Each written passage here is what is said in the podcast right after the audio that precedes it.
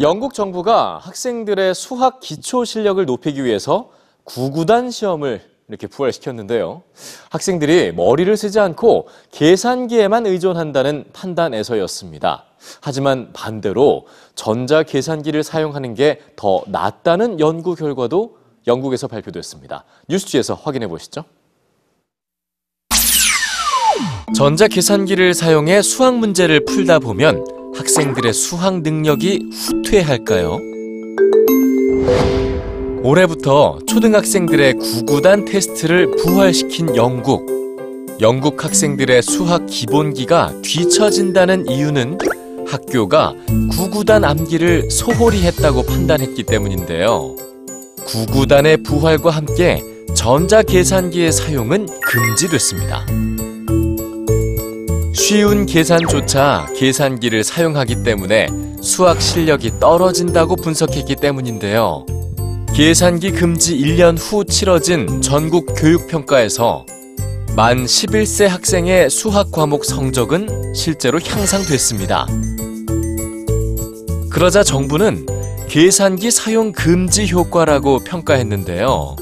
하지만 구구단 암기 테스트와 계산기 사용 금지가 학생들의 수학 공포를 심화시키고 있다는 우려 속에서 나온 최근 연구는 전자 계산기 사용에 대해 전혀 다르게 평가합니다.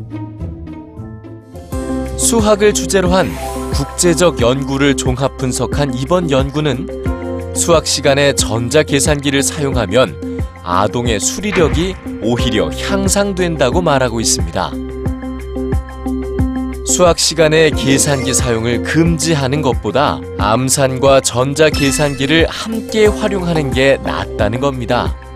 중요한 건 언제 어떤 순간에 계산기를 사용해야 하는지 판단하는 건데요. 이러한 전자 계산기 활용 전략 역시 수학 수업 내용이어야 한다는 겁니다.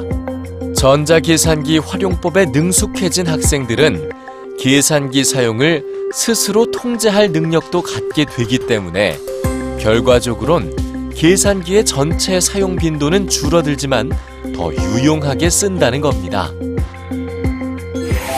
하지만 학생들의 수학 실력은 전통적인 수학 학습법에서 나온다고 믿고 있는 영국 교육 당국.